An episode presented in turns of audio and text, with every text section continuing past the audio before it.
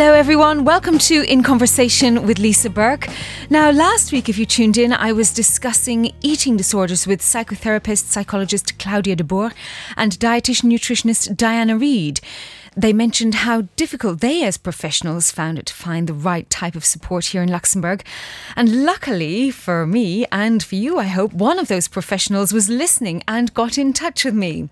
So today I'm delighted to welcome Dr. Salima Aarab, who is a child and adolescent psychiatrist and psychotherapist specialized in the treatment of eating disorders, trauma therapy, psychosomatic disorders, and intercultural therapy. Since March 2012, Dr. Salima has worked in the National Service of Juvenile Psychiatry at Les Hôpitaux Robert Schuman. She is the medical doctor responsible for the day clinic and also works in the outpatient clinic and the emergency unit. Dr. Salima has developed new therapeutic approaches in Luxembourg by using the day clinic and an outpatient approach in Luxembourg.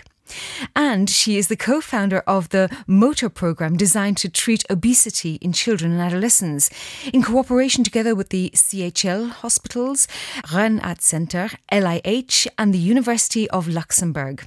Welcome, Dr. Salima. Thank you very much for the invitation. It's so wonderful that you listened to the podcast. You saw we were talking about eating disorders. And what piqued your interest was the fact that even the professionals are not so keenly aware of what is on offer in Luxembourg and what is a growing offering in Luxembourg. So, firstly, tell us about what you do and what is out there for us in Luxembourg for those who have eating disorder issues. Thank you for having the opportunity to talk about this, I found very important uh, uh, issue. As we know, eating disorders are generally on the rise, especially for children, uh, kids, and adolescents. For us at the National Service of Adolescent Psychiatry, it was very important to give the children adolescents to get treated. Yeah? Actually, we always treated adolescents with anorexia in our service, which exists since 2003 in Luxembourg, mainly at Kirchberg, but also at Esch. But we tried to get uh, new help to the adolescents by using the guidelines that exist, but also to give the adolescents the possibility to get therapy without leaving their environment. Yeah? So the, the approach of a day clinic is that adolescents can stay at their home, they can sleep at home, but can profit from a multidisciplinary approach of treatment of eating disorders. That means in our day clinic, it's not only psychotherapeutic help, it's also psychiatristic help, it's also body therapy that they can profit from, nutritional therapy, sport therapy, but also manual therapies, educators and teachers who can help them. Which is exactly what Diana and Claudia are talking about the fact that when it comes to an eating disorder, it's a multifaceted approach. It's not just one or the other.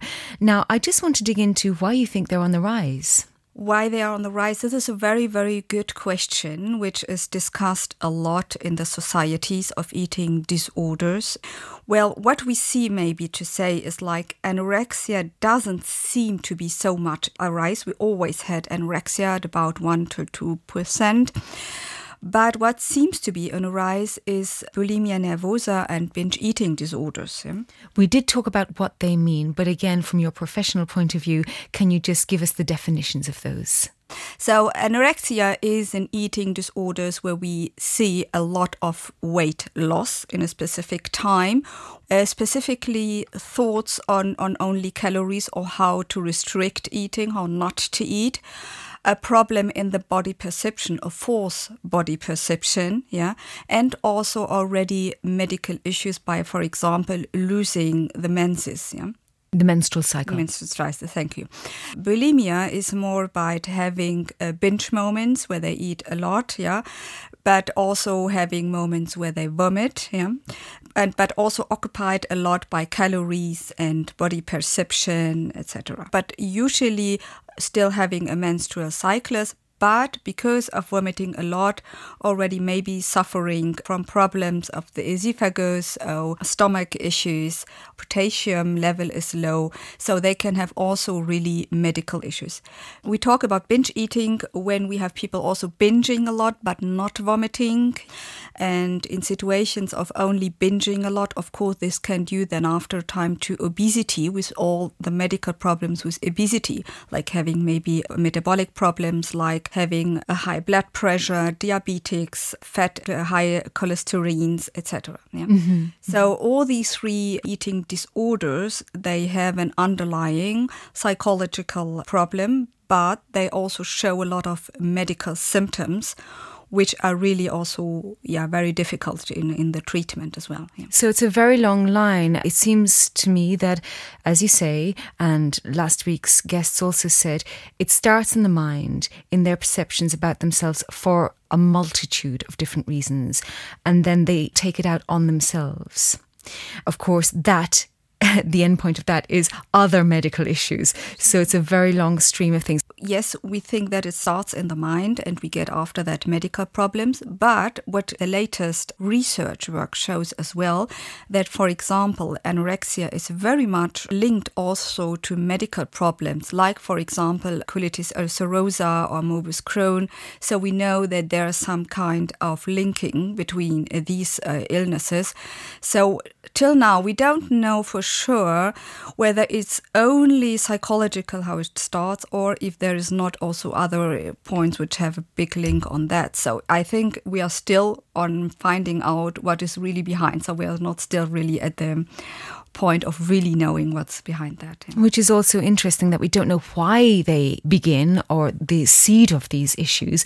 So we're still dealing with how to treat them. Yes. So let's think about what you do. You're seeing mostly adolescents which are mostly female, but not exclusively, of course.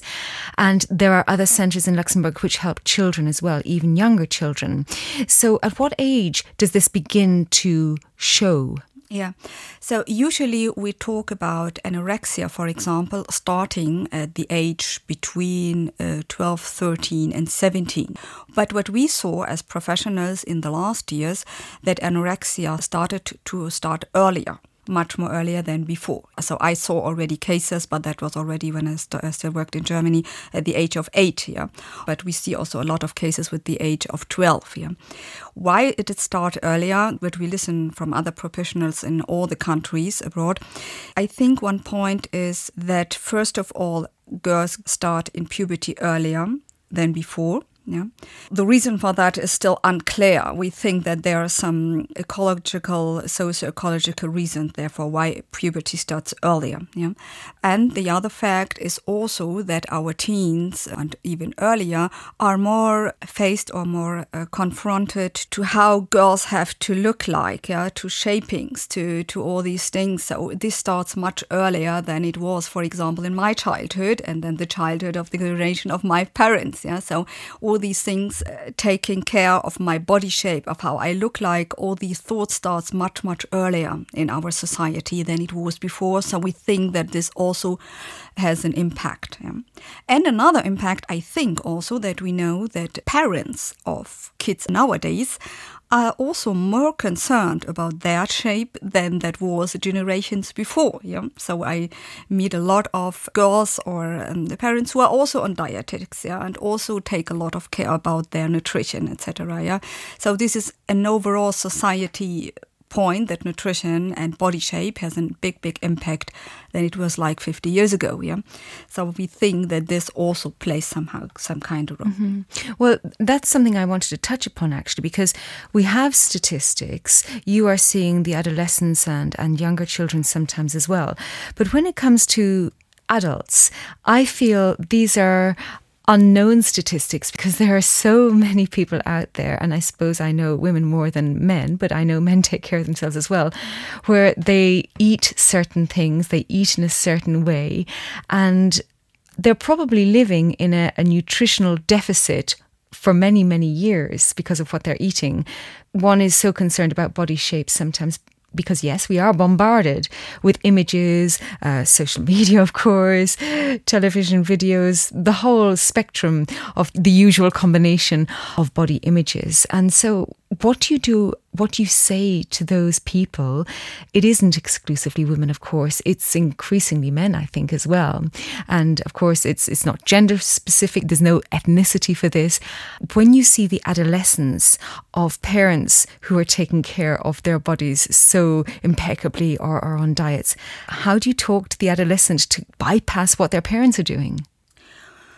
Well, what you're talking about is is is uh, it's a very difficult issue, of course. If this is, I mean, this sometimes adolescents bring it up, like how why should I eat all of that and my parents don't?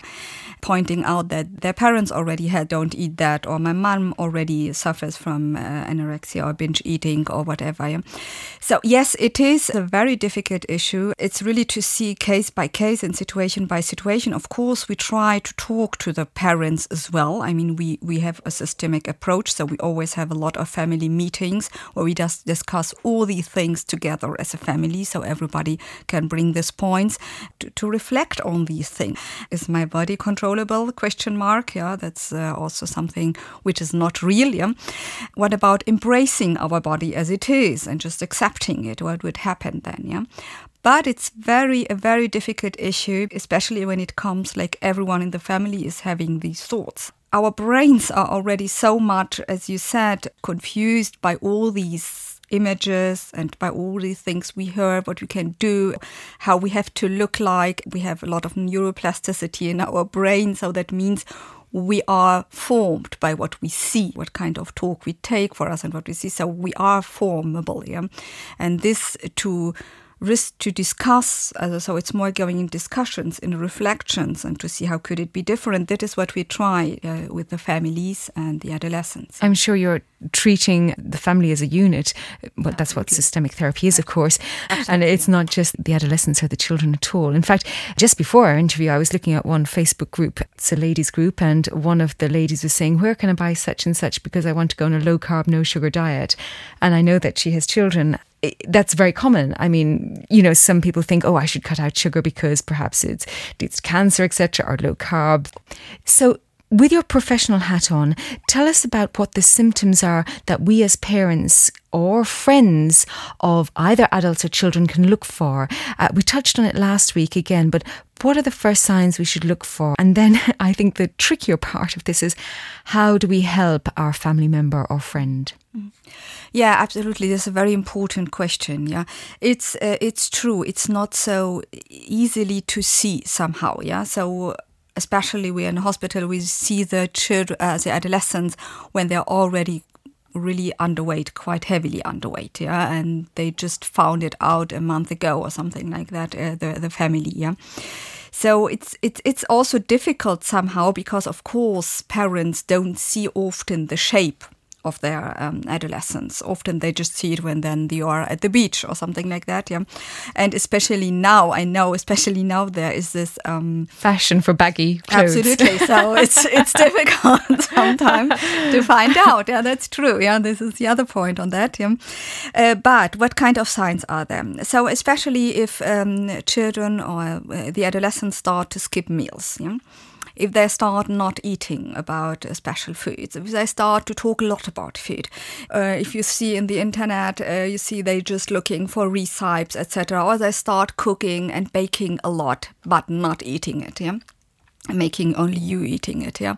Or if they start looking a lot for shape issues and they talk a lot about shape and uh, you see they admire people who are really in very low shape and uh, following their nutrition style etc there are a lot of people on youtube etc where they they promote some uh, some healthy habit yeah?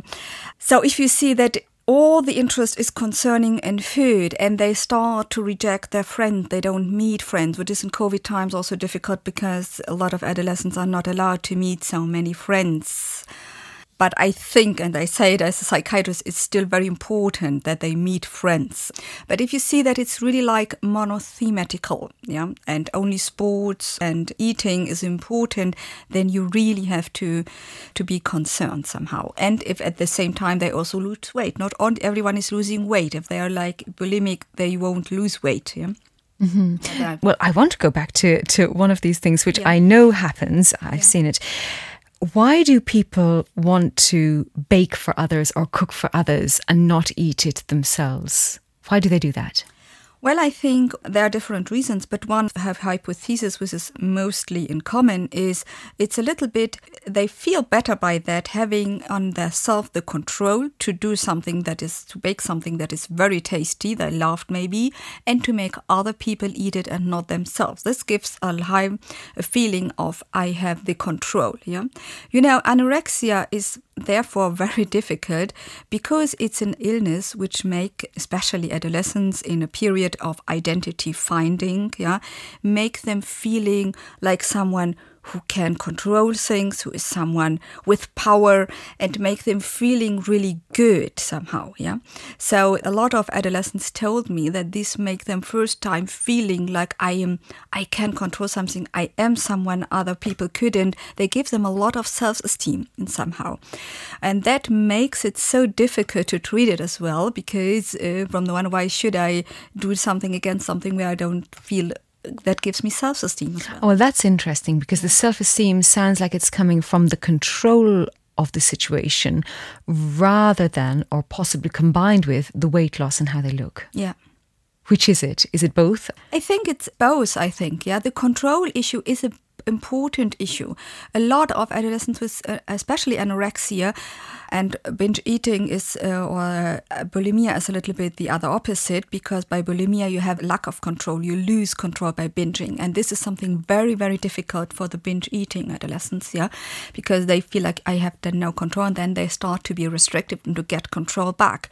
Anorexic uh, girls, um, mainly girls, we, uh, we also treated boys, have this feeling they have control over all the things where they don't have control about a lot of other things. And that is one of the hypotheses, an international hypothesis, is that we see now more eating disorders because of the claim of getting again control over things. Yeah, like um, and how in the pandemics we don't have so much control over a lot of things what happen around us yeah yes and of course you've mentioned to me as i've known internationally it's been seen that eating disorders have increased through covid yes. times that's true what are the long term medical effects of anorexia, and how long does it normally take, if there is such a thing as normal, on average, to get out of that cycle? Mm. Well, we say in average, the therapy takes almost two years. And that's what I tell also the parents and um, the adolescents. That's also to take also some pressure away because a lot of parents come with the adolescent. They think like in one month or two months everything is fine. Yeah, but that's not real. These thoughts and this behavior to changes and these thoughts is very very difficult. Yeah, and because as I told you, there are so many positive aspects too. Yeah, and uh, from a psychological point of view, from the medical point of view, of course, there are only there are no no positive effects yeah, uh, from an anorexia, for example, because by losing weight, getting underweight, you lose a lot of healthy things, like, for example, you lose the menstruational cycles, the hormones will not be metabolized as well. Uh, there are less of hormones, the girls stop to to um, grow to grow. Yeah. So usually, if they um, face a long-term anorexia, they stay small. Yeah. They won't grow. The other point is the um, bones. We know that the long-term effects are also osteoporosis and therefore also a lot of fractures and long life problems we know that they can also suffer from cardiac problems and also from kidney problems because of the loss of weight or the, the malnutrition. And we know that the malnutrition also has an impact on the brain. We see that the brain can also a little bit um, shrink. Shrink, yeah. Often it can regrow again, but it, at the beginning it shrinks, yeah. And we know that this has a long term effect on concentration, but also on mood, yeah, and mood stability. And psychological, we see that uh, people who suffer long term from anorexia, they get very rigid in their thinking, yeah, and very unflexible in general. And of course, why a lot of people die from anorexia, the first reason why is the suicide, yeah. And it's a, it's the highest rate of mortality for adolescents, I believe. It is, yeah. It's like 10 to 15% or something like that. Yes, it's very high. It's extraordinary. It, it, it, it's very high. And for girls, it is the, mo- the, the reason why most adolescent girls die after accidents. Yeah. So it's it, it is really, uh, yeah, it is a really severe and difficult illness. Yeah. Can I ask how many people or what percentage of adolescents in Luxembourg suffer from anorexia? Well, there is no real data. We know internationally what kind of data exists. I think that it's in Luxembourg almost the same, but we don't have any really data concerning that. Mm-hmm. And for adults, you've talked about the metabolism issues, osteoporosis potentials, the changes in the brain size, a hormonal deficit. Is it the same for adults? Almost the same. I mean, uh, despite the growing thing, I mean, stop if it started later. I mean, it depends on when it started. Often we see also adults who already suffered from adolescence age. Yeah, so it become a chronic disease. We saw that in the late studies, we see now a peak after giving birth or later um, in the 50s, like beginning end of 40s, 50s, yeah, where there we see that also there we have a quantity of adult women where it start there at this age, yeah. So of course, uh, if it start there, we don't have these growing uh, problems, yeah. But of course, we can also suffer from osteoporosis, and where we know that anyway, females uh, after 50 have a higher risk. So that's the period of menopause. Yes. So that's where hormonal changes are happening again. Yeah. So do you think that anorexia is linked to that other change in a woman's life? That's a very good question. Yeah, that's a really good question whether it is that or the other question is also a little bit like the midlife crisis somehow, which we know more in men than women, but this exists also in, in women. Yeah, like seeing the body change. We know that at this age, the body changes differently and we get easily more weight, which is also normal, yeah, etc. And starting to do something against, not to get overweight, etc. Maybe the kids go out from home. So there are a lot of changes at this age. Yeah, mm-hmm. so a little bit finding also a new identity, I think, could be also a reason.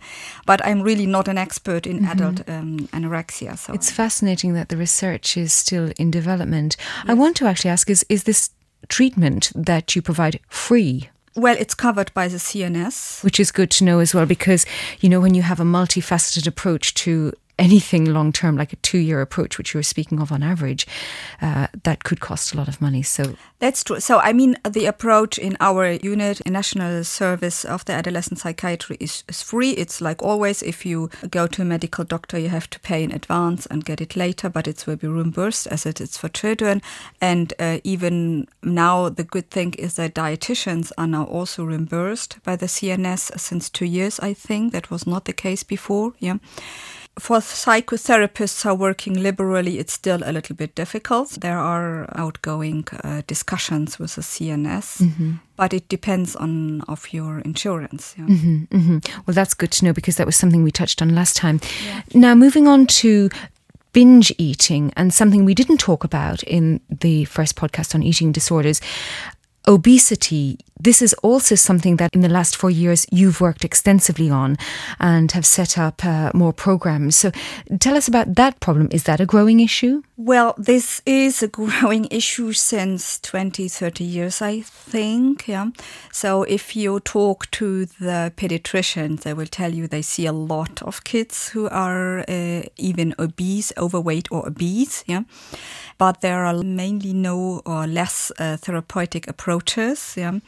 And it's a difficult point. Yeah. So obesity in general, we see that it claims worldwide yeah, as the way how we work and even our kids do sit a lot. Yeah? Mm-hmm. They don't have so much, they don't move so much as I think generations before.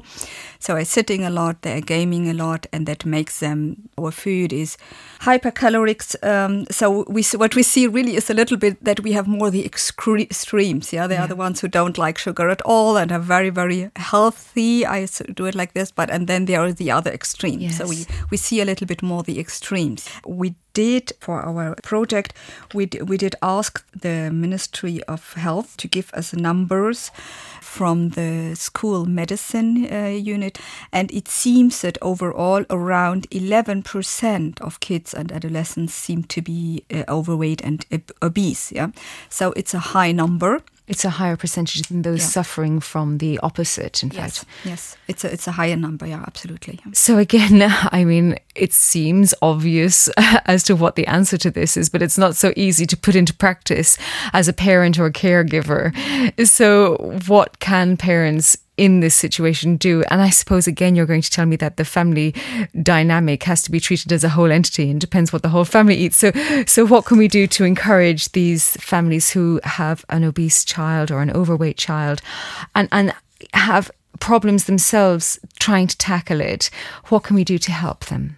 So, first of all, I think it's important to talk about it. I think that's always the most important things to talk about in family. How is our eating behavior? How do we eat at home? Yeah, what do we eat? Yeah, uh, do we eat off by snacking? Or do we eat normal? Do we have normal meals where we sit together and eat with all our mindful in a mindful way, or do we just like it? At uh, yeah, a lot scoff. of yeah. scoff would be the word. Yeah, it's, it's, a little bit like this. Yeah, and um, when do we eat? Do we eat all the uh, all the time when we are looking, watching TV together or gambling or something? Are we all the time snacking something? And if we snack, what do we snack? What kind of do we show? Do we move a lot? Do we go out? Do we do sports together? Do we do activities?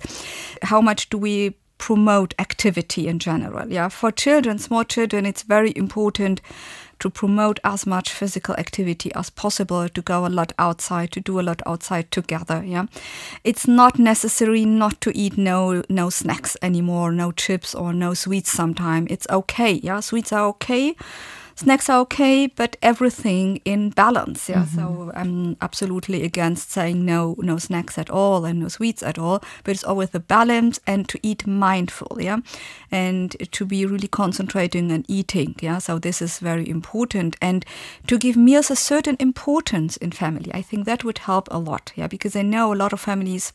Unfortunately, there are some families they don't eat at all together and um, there's no time uh, where this is uh, exists together and this is important not only concerning eating disorder it's also important for family as a whole because this is the moment where we can talk we know what my kids are doing the kids are knowing what the parents are like and we can get a conversation we could be really in good contact yeah so mm-hmm again, just changing this behavior could be so much helpful in a lot of things. Yeah?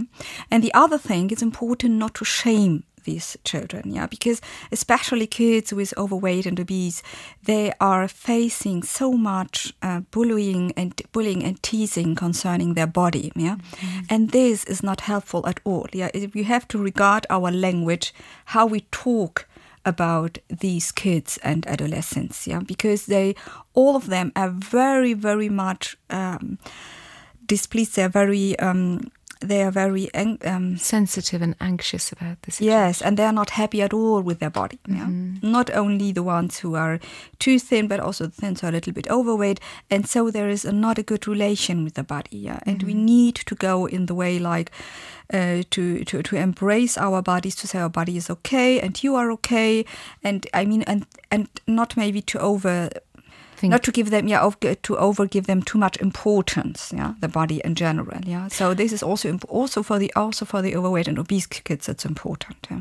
how do you help as a friend because i'm thinking of adults as well or a caregiver or parent to somebody in that situation? I suppose again i'm thinking as as a mother talking to a child how do you talk to that child to help break that switch that their bodies are a reflection of who they are? Because how can we think it isn't to embrace our bodies as they are. Mm.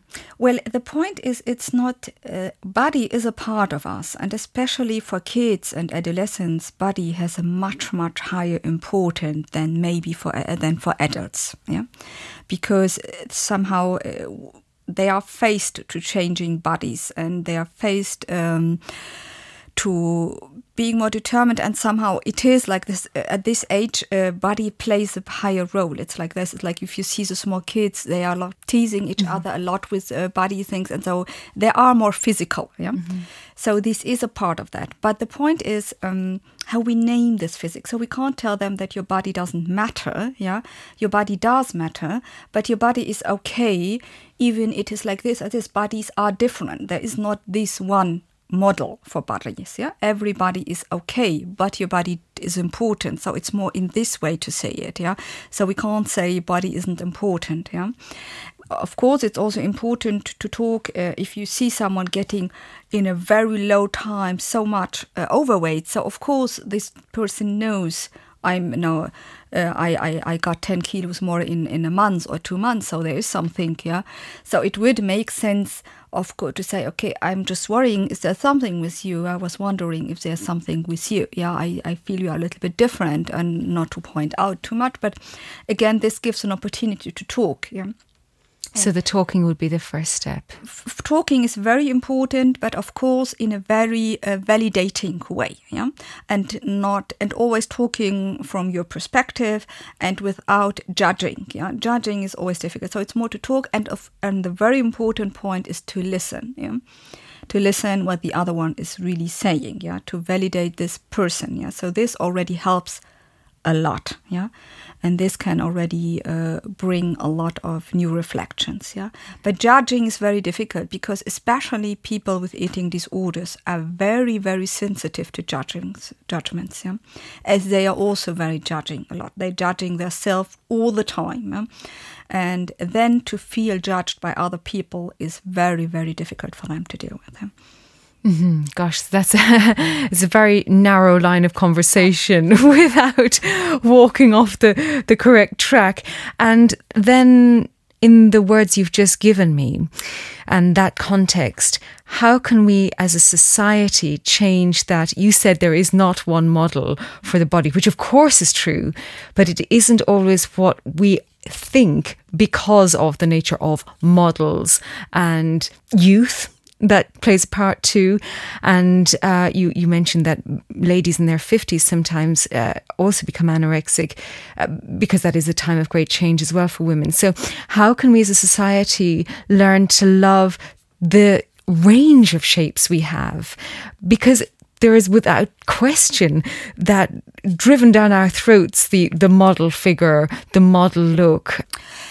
Absolutely, and I think also that we are we see also too many pictures. We are so many visual, uh, visually um, bombarded. Yes, with with some uh, that's really uh, uh, really too much. But at the same time, I see also that there is also another movement. There is this movement, especially in young people, who says, "I don't care. Everybody is looking like uh, he wants." There is this uh, movement of. Um, um, this um, this body positive image. Absolutely, thank you. Mm-hmm. The body body positivity um, movement exists as well. Yeah, and if I still remember, if I remember that, for example, Barbies are also a little bit now changing. Yeah, so I found I that very so. positive. Yeah.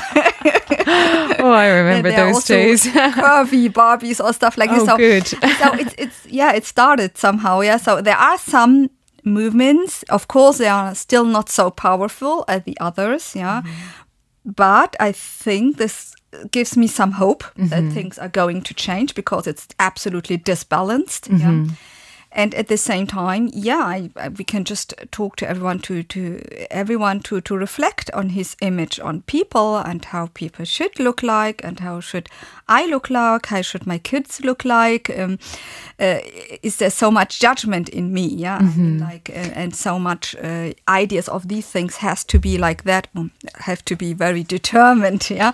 Or if there is not more flexibility. I think flexibility in thinking and in ideas and in everything would help a lot. Well, we know for all mental illnesses in general, flexibility in thinking opening up is something very, very helpful. Yeah. But you've also said that actually anorexia leads to rigid thinking. Oh, so we have a whole kind of blockage here that you have to unpack and unravel. It sounds like utterly fascinating work. And uh, what's also incredibly fascinating for me is that it feels as though we just don't know enough. We're in a, a, very much changing society when it comes to hormonal issues, puberty starting earlier, and therefore menopause probably starting earlier too, unless, of course, we bypass it by taking tablets for a while. um, and then we have the whole global social media implementation upon us, positive and negative. So there's so much there that we need to to help. Do you think there should be more done at school level?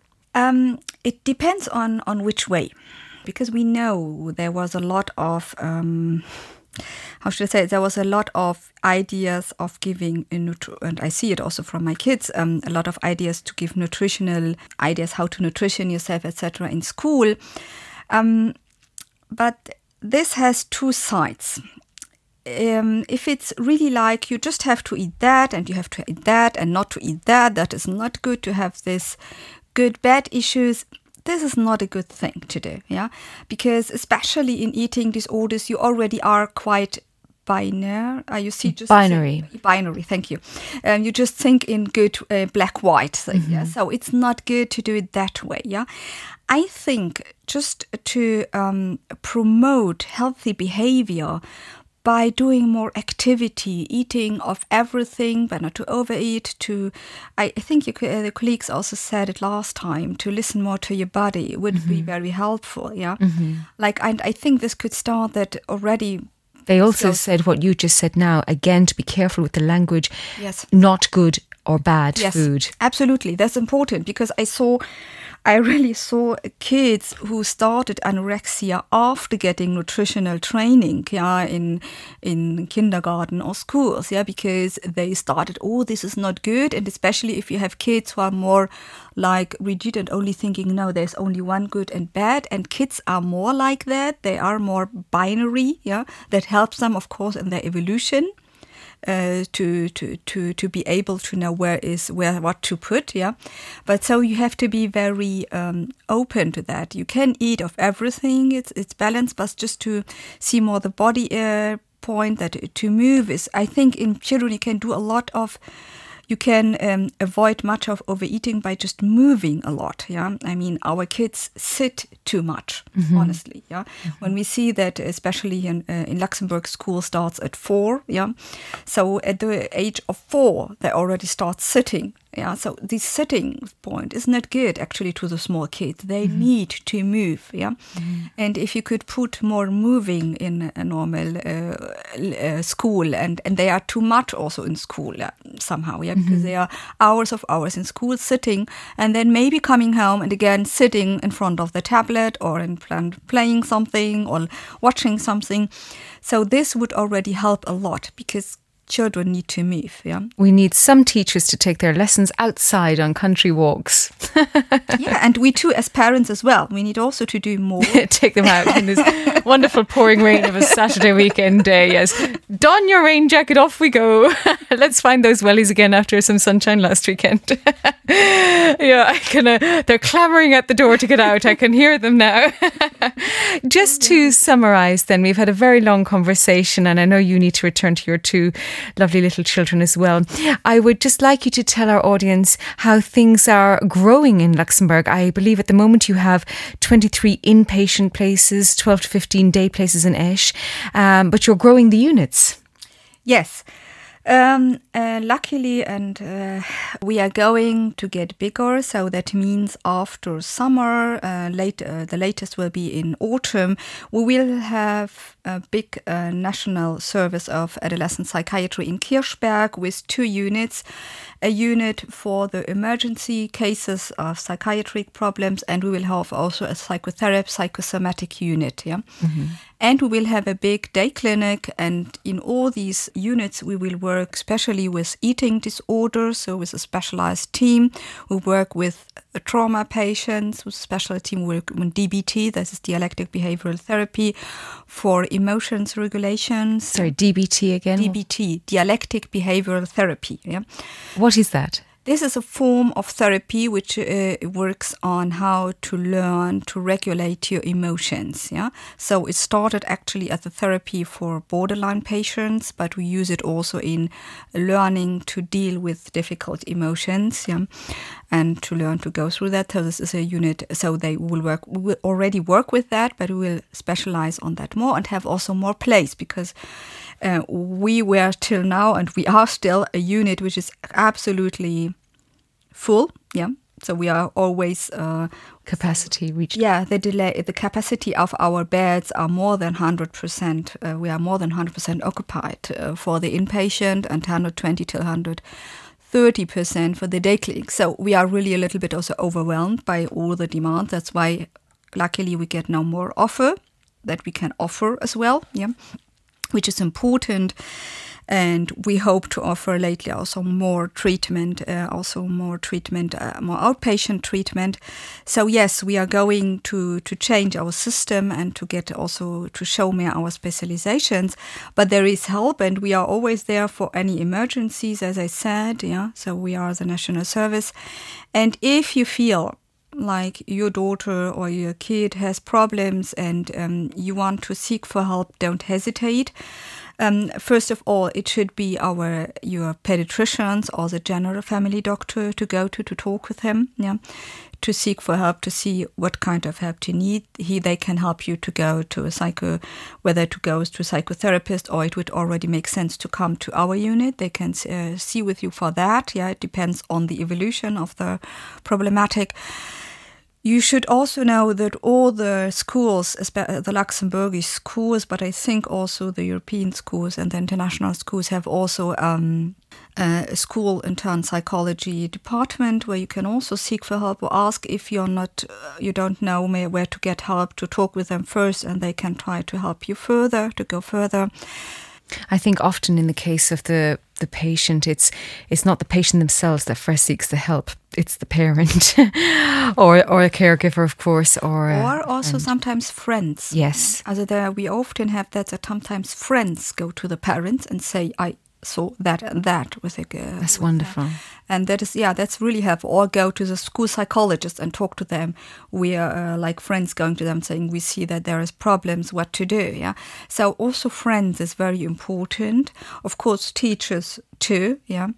But um, I know that for teachers it's also sometimes difficult yeah to to, to see that always yeah. But um, I really can just say don't underestimate also the role of the friends, yeah, because they also play a big role, and as I also so good school psychologists, and um, we also did give lectures to the school nurses of Luxembourgish schools uh, how to see uh, anorexia and other eating disorders. So we hope that there will be more awareness of this illness, but I think there's still still a lot to do. That's true.